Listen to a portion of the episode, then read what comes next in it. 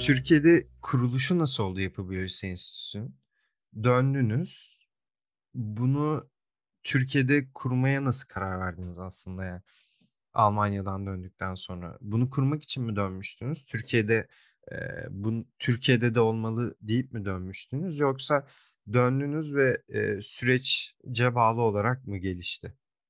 Yo yani o e, düşünce böyle bir hani bir gün gelecek ve Türkiye'de bu enstitüyü bir şekilde ben kuracağım ya da kurabileceğim diye böyle bir şey vardı tabii. e, Hayal vardı hep. Bu ne zaman olur? Yani bunun doğru zamanlaması nedir? Ee, orada hep böyle bir hani süreci gözlemledim diyeyim.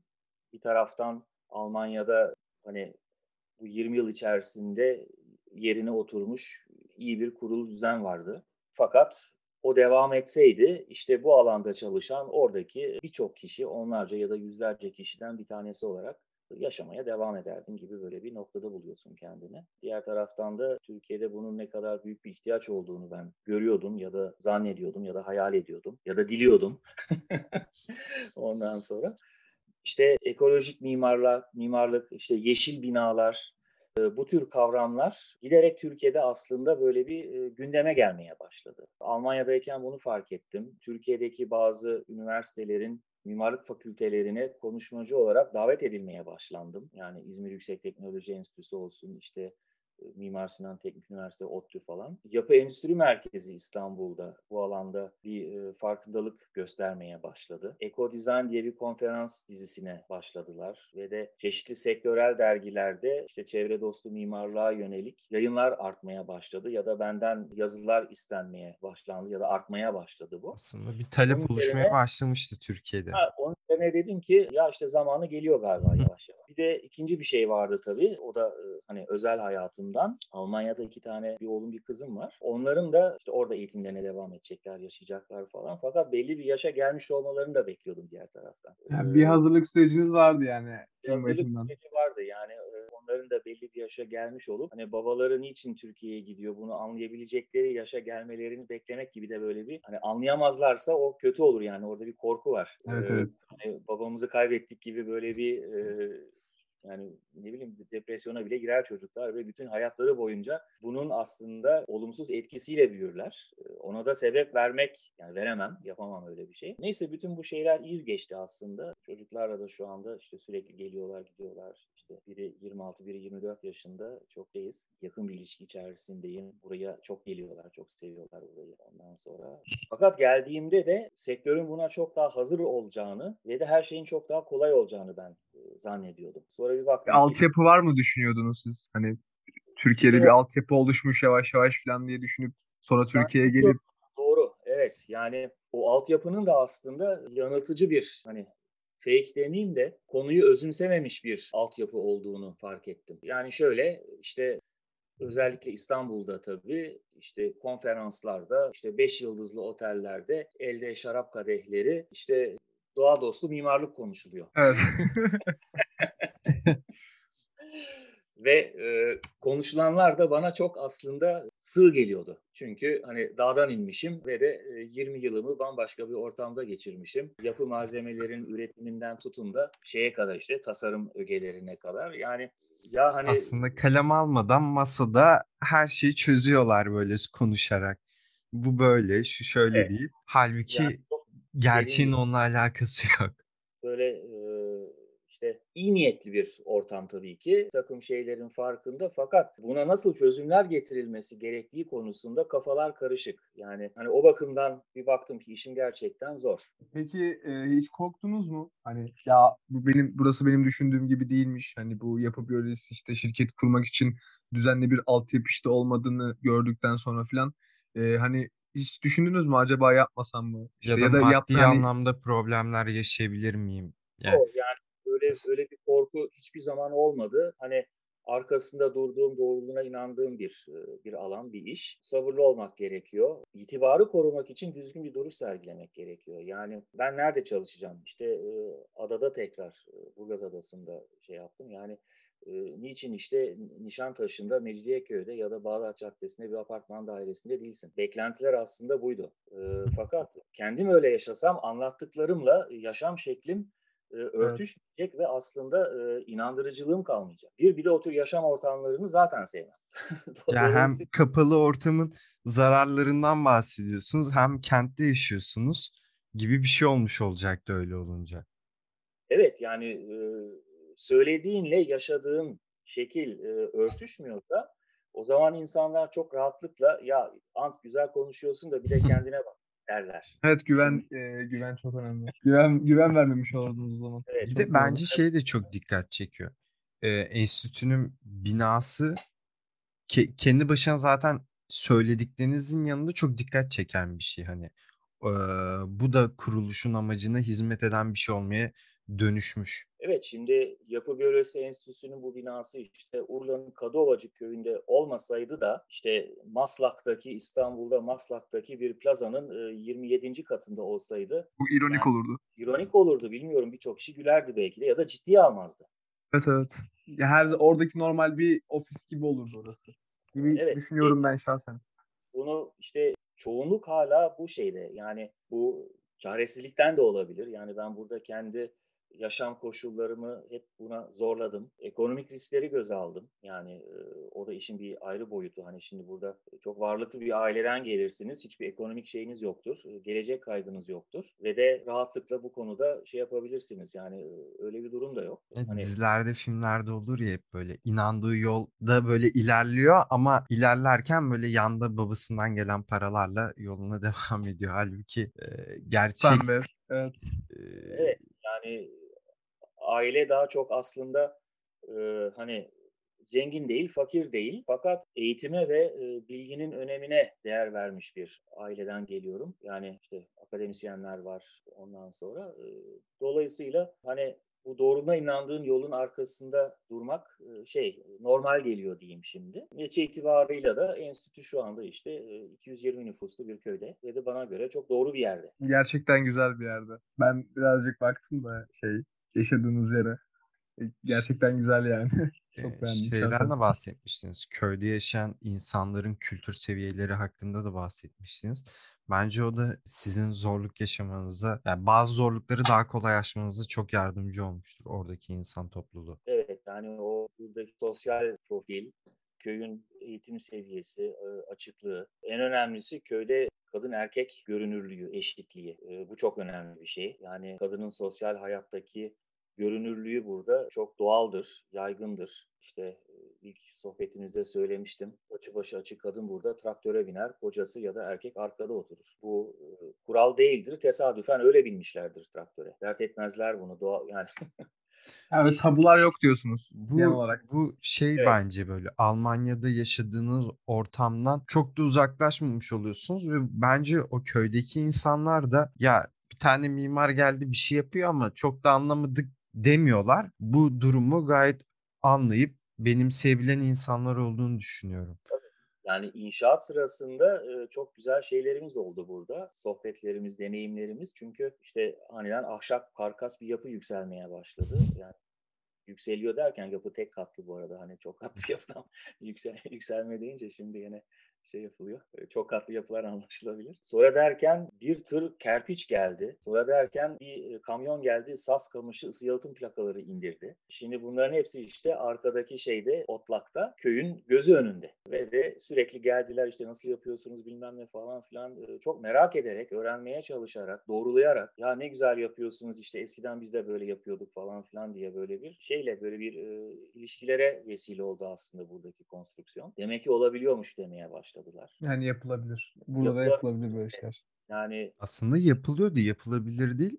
Zaten yapılıyordu orada öyle şeyler. Tekrardan üretilmesi bence hani bu malzeme yeni bir malzeme kullanılmaya başlamışken tekrar o eski malzemenin yenilenip kullanılması daha teşvik edici. Yani evet olabiliyor akılları getiriyor. Evet şimdi çok güzel bir şeyi aslında şu anda işaret ettin Yusuf. Yapılabilir olması ya da günümüzde ulaşılabilir olması. Aslında çok büyük bir onu şey yaparsak yani doğal yapı malzemelerinin endüstriyel bir şekilde üretimini sağlayabildiğimiz anda e, çok önemli bir engeli aşmış olacağız. Çünkü ben bu malzemeyi nereden satın alacağım? Yok ki. Yani arka bahçemde hala samanla çamuru mu birbirine karıştıracağım? Şimdi bu tür hip, hip bir çözümü diyorum ben onlara. Yani onları zamanında ben de çok yaptım. Fakat yaygınlaşmasını engelleyen bir şey.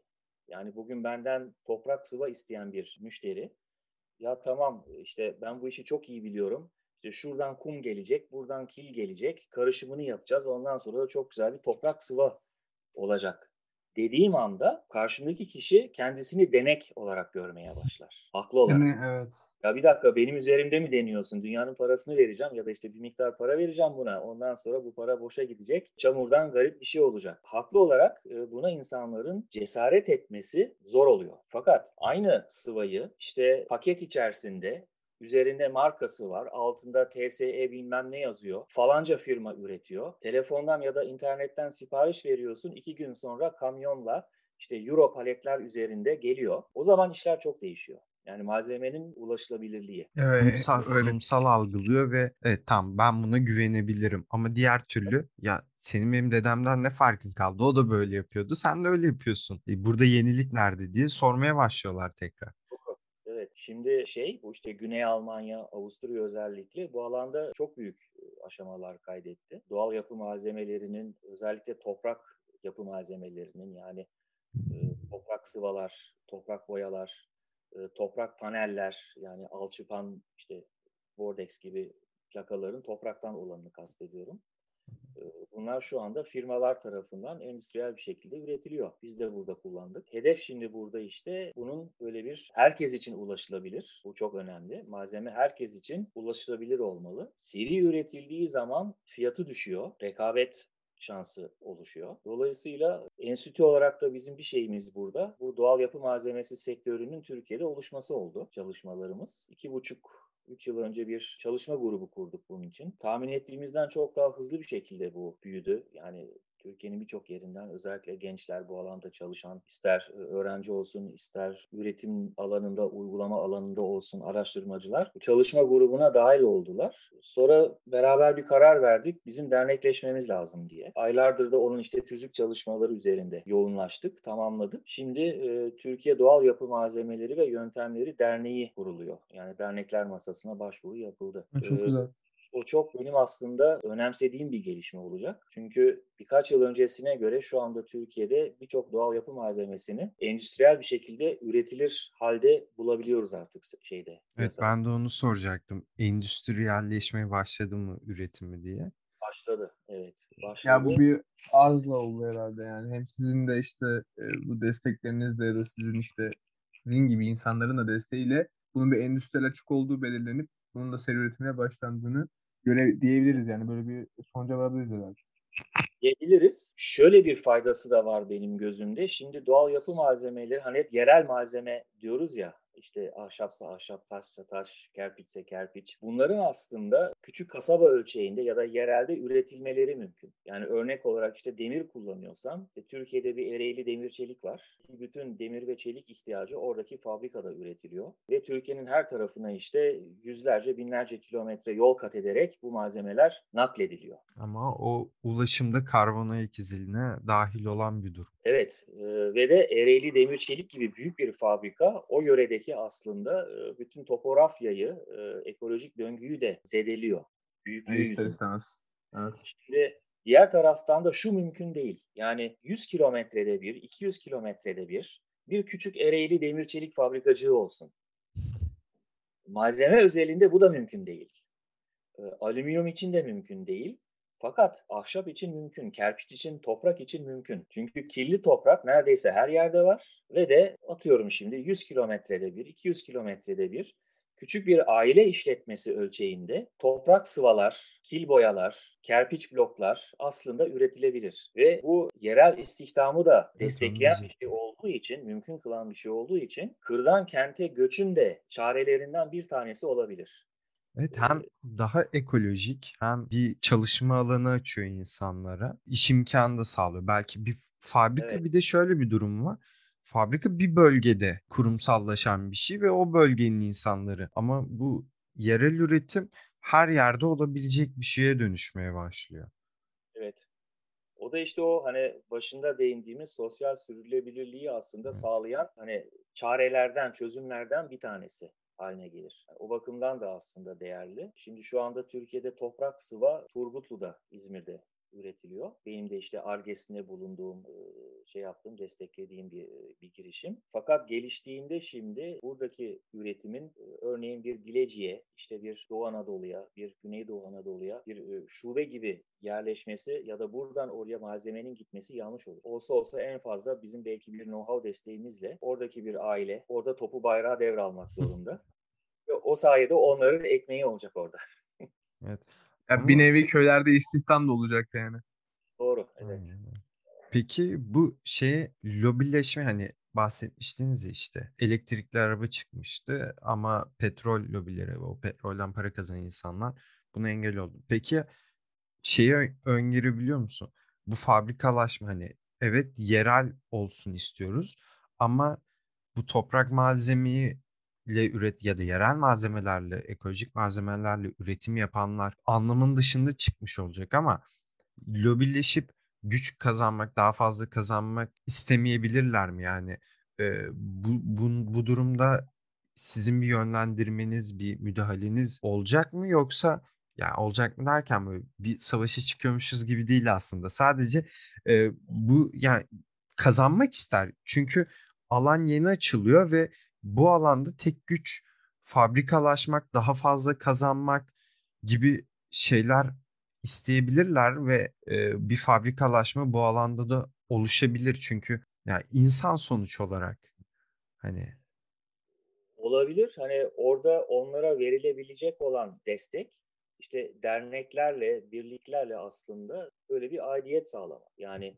atıyorum Toprak Sıva Üreticileri Derneği yok şu anda Türkiye'de de diyelim ki ileride böyle bir ihtiyaçtan böyle bir şey oldu. Şimdi bu Toprak Sıva ya da şey var al, Alçı Üreticileri Derneği var Türkiye'de. Gerçi alçı Türkiye'de 5-6 tane çok büyük fabrika tarafından üretiliyor. Fakat bunların bile bir üst kimlik, bir üst çatı altına toplandıkları bir dernekleri var. Alçı Üreticileri Derneği. Şimdi bu dernek işte toplantılarda, konferanslarda, orada burada bu firmaları hem temsil ediyor. Bizim mesela burada yapacağımız hani uluslararası network ve ilişkilerde onların yanında yer almak. Aynı zamanda derneklerin burada bir üzerine düşen görev de yönetmeliklerle ilgili çalışmaları yapmak. Yani imar yönetmeliklerinde e, yapı malzemelerinin standartlarının tanımlanmasında orada da çok büyük şeyler var, eksikler var. Yani şey mesela toprak yapı malzemeleri Almanya'da e, şeyden çıkartılmıştı kerpiç. Normdan çıkartılmıştı. Eskiden vardı. Türkiye'de de aynısı. Kerpiç e, şeysi standartları vardı. Sildiler sonra artık işte buna gerek yok kullanılmıyor bu. Geçmişte kaldı diye. Şimdi yeniden gündeme gelmeye başladı.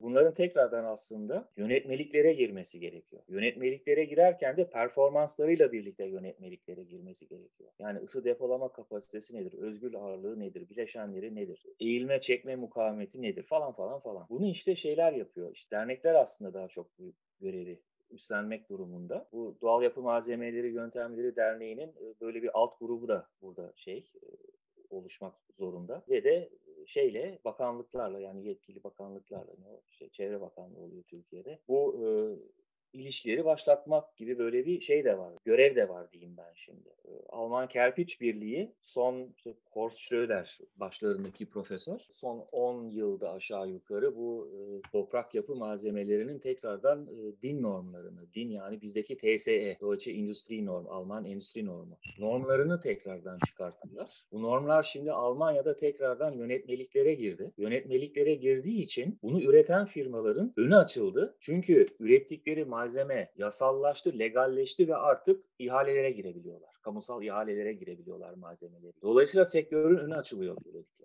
Yani şimdi hani şeyden bahsettik. Hocam sözünüzü kesiyorum ama e, hani dediniz ilk işte kerpiç kaldırıldı işte artık kimse kullanmıyor diye ama şu an yeniden bir ihtiyaç duyuluyor falan.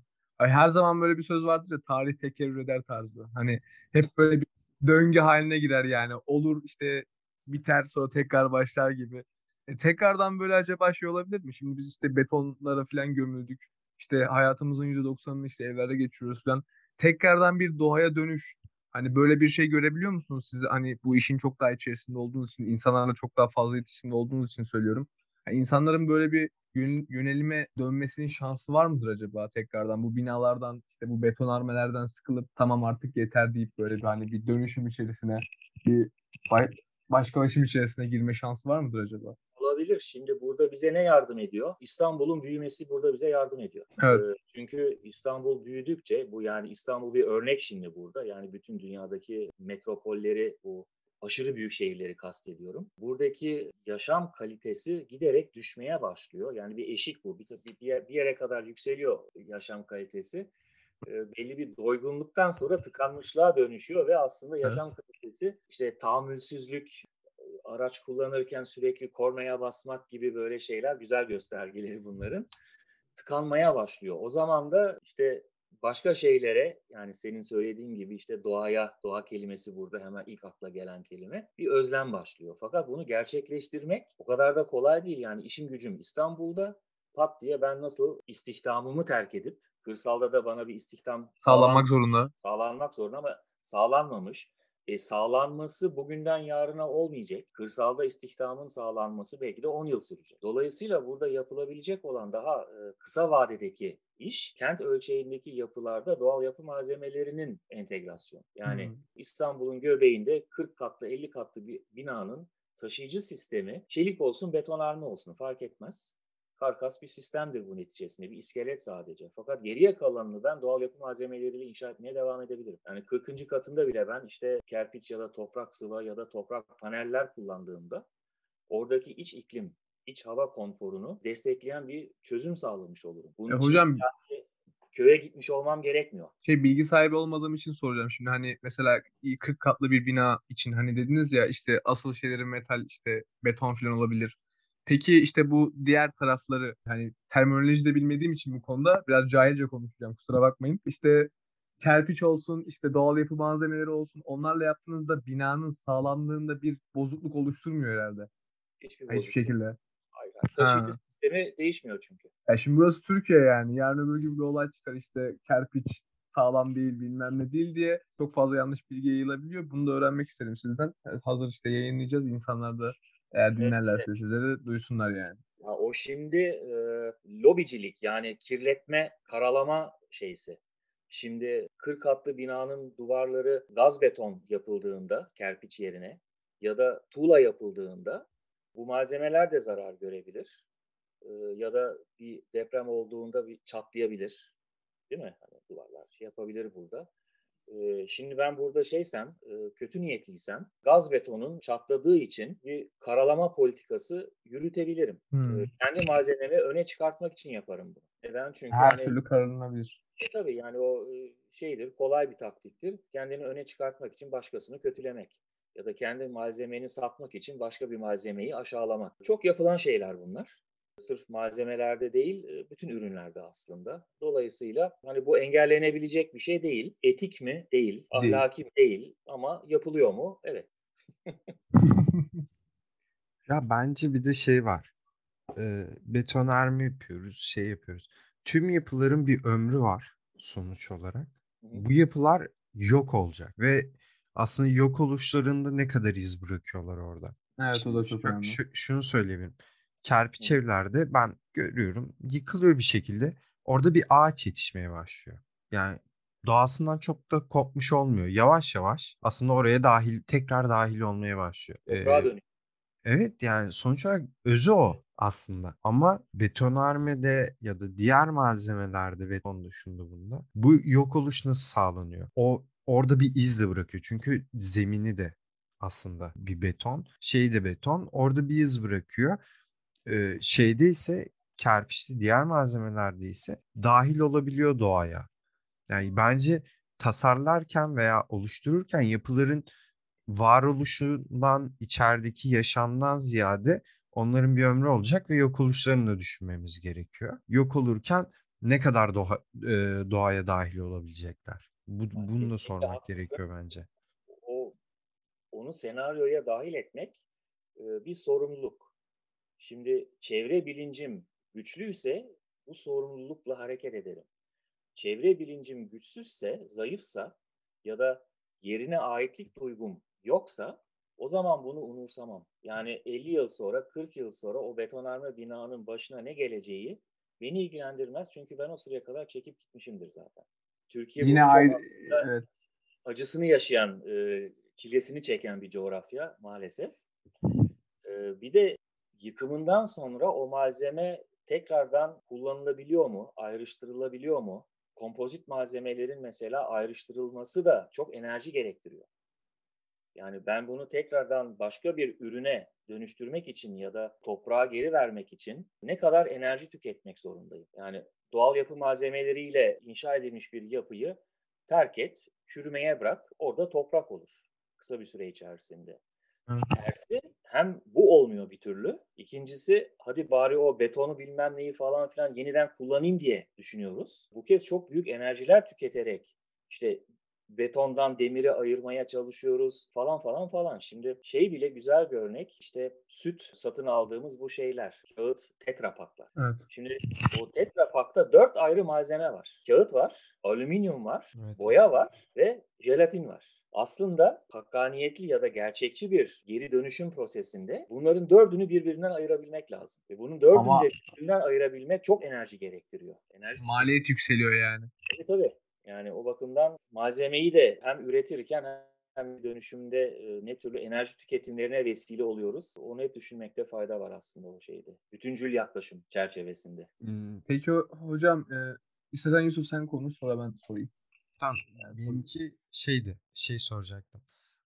Faaliyetler sürdürüyorsunuz mesela. Etkinlikler düzenliyorsunuz. Ova'da 1, 2, 3'te devam ediyor. Hatta e, MİMSA'ydı sanırım. Sanat köyüydü. Şimdi yanlış hatırlıyor olabilirim. Ha Mimas evet. Onla, onla, onlarla beraber de e, bazı şeyleri sürdürüyorsunuz. E, bu etkinlikler nasıl ilerliyor? Neleri aslında deneyim gelenlere neleri deneyimletiyorsunuz? Ve Yapı Biyolojisi Enstitüsü'nün olduğu yerde e, bunlar sağlanıyor mu? Bu tarz e, etkinlikler yapılıyor mu? Gelenler bir de nerede konaklıyorlar? Hani kendi çadırlarında mı yoksa köyde bir yerde mi konaklıyorlar? Bunu sormak istemiştim yani gelecekleri günler gelecek diyeyim şimdi. bir pandemi nedeniyle Ama onları yani üç kere yaptık. Ova'da yapı atölyesini. Evet. Barbaros köyünde ve kendi köyümüzde. Burada işte doğal yapı malzemeleriyle farklı strüktürleri uygulama şeysi. Evet ben onu inceledim biraz. Evet. Sizin de bayağı aktif rolünüz vardı. olabildiğince bunu aslında yörenin ya da köyün gerçek bir ihtiyacına cevap verecek şekilde yapmaya çalışıyoruz. Hani aklımıza güzel bir strüktür geldi. İşte hadi bunu bir öğrenci çalışması olarak yapalım. Ondan sonra da dursun bir köşede şeklinde değil de hani gerçekten köy tarafından kullanılsın ardından. Bunu şimdi bu yıl kendi köyümüzde bir şey var. Kuyular bölgesi var. Eski keson kuyular.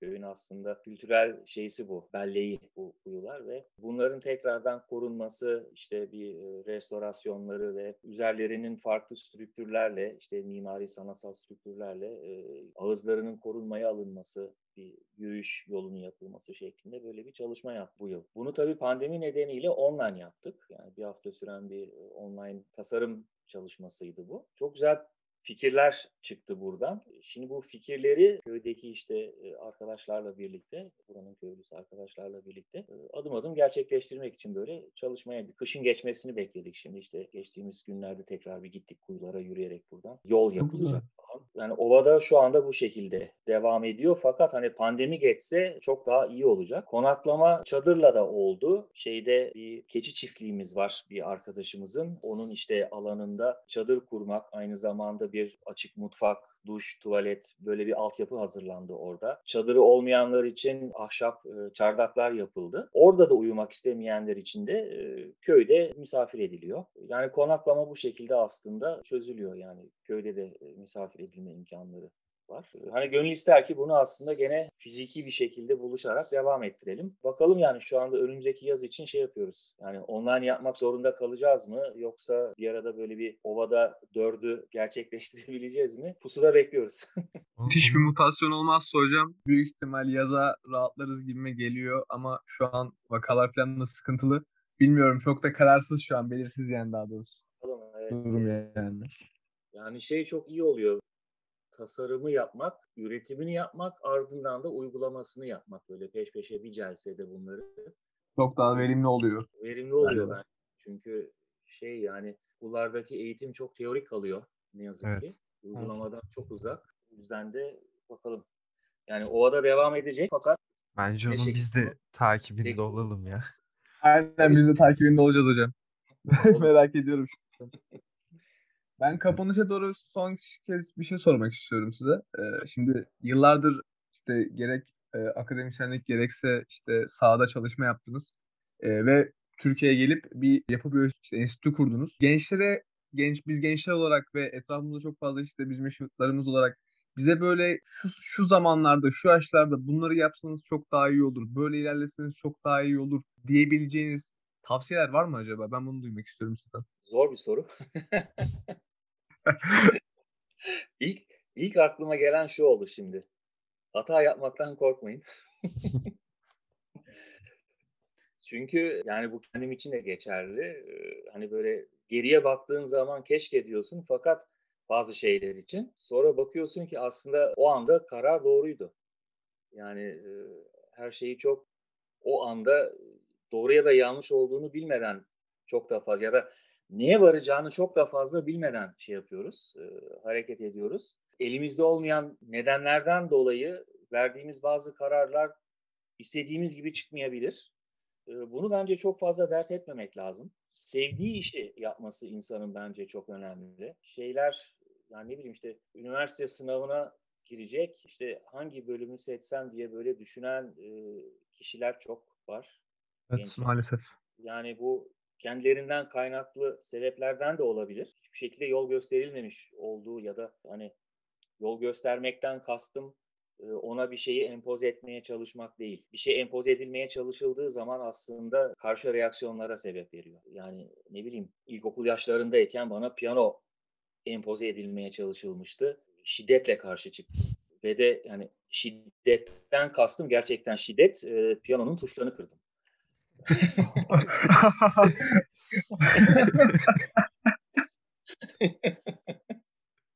Çok iyiymiş bu arada hocam. Harika ya. Neden? Neden? Çünkü ben bunu istemiyorumu defalarca söylediğim halde dinlenmedim ve bunu bir çaresizlikten bir çare olarak ürettim kendime. Son çare piyanodan kurtulmak oldu yani. Ama demek istediğim yani kişinin sevdiği işi yani hayali onu gıdıklayan diyeceğim şimdi neyse onun aslında arkasından gitmesi. Şeye Mimar Sinan Üniversitesi'ne o zamanlar Güzel Sanatlar Akademisi'ydi. Mimar Sinan yoktu daha. Ee, akademiye girmeye karar verdiğimde ben ilkokuldaydım. Ee, bunu çok iyi hatırlıyorum. Yani böyle bir saplantı şeklinde e, ben akademiye gireceğim diye böyle bir takıntı haline gelmişti bende bu. Bölümünden de çok fazla emin değildim. Yani akademide çünkü işte mimarlık da var, iç mimarlık da var, işte heykel de var, fotoğrafçılık da var falan falan falan. Ama hani işte bir teknik üniversite ya da başka bir yer değil. Hani akademi diye böyle bir şey vardı bende. Ve o kararlılığın aslında bakıyorum çok faydasını gördüm. Yani kararlı olmamız çok önemli. Ee, sevdiğimiz işi yapmamız çok önemli. Evet yani aklıma bunlar geliyor. Ekonomik riskleri aslında çok iyi bir işimiz olsa bile ekonomik riskler altında yaşıyoruz. Her zaman olacak hocam tahminimce yani. Ekonomik risk. Evet, dolayısıyla bugün e, ne bileyim işte e, çok iyi bir maaşla bir kurumsalda çalışıyorsan e, bunun kalıcı olacağını kimse garanti etmiyor sana. Evet. Hele de Türkiye'de bu e, istikrarsızlık çok daha e, yaygın. Dolayısıyla ekonomik riskleri de göze almak bence her zaman şey yapıyor. Yani özgürleştiriyor insanı. Güzel bir tavsiye oldu hocam benim için şahsen. Teşekkür ediyorum. Benim sor, sorum buydu yani. Peki. Teşekkürler hocam sağ olun. olun. Tekrar görüşmek üzere. Kendinize çok iyi Akademik bakın. cahillerin arasına alıyorsanız beni sevinirim. Tabii tabii. Hocam, tabii hocam. siz- Siz eğer öyle gö- gö- görüyorsanız biz sonuna kadar. Önemli değil hocam. Tabii kapımız her zaman açık yani. Tamamdır. Kendinize iyi bakın. Siz de hocam. Ee, Değerlendirenlere tekrardan görüşmek üzere diyorum ben. Tamamdır. Peki çalışmalarınız için de size başarılar ve de tebrikler. Çok teşekkür Ee, ederiz hocam. Böyle şeyler yaptığınız için. Sizin Teşekkür hocam, size de başarılar. Takdir almak şu ana kadar herhalde doğru yolda olduğumuzu bize göstermiş oldu. Sağ olun. Nerede evet. Teşekkürler hocam sağ olun. Oldu. Peki. Kendinize iyi bakın. Hocam, Size sağ olun. İyi günler dileriz. Hoşçakalın. Hoşçakalın hocam.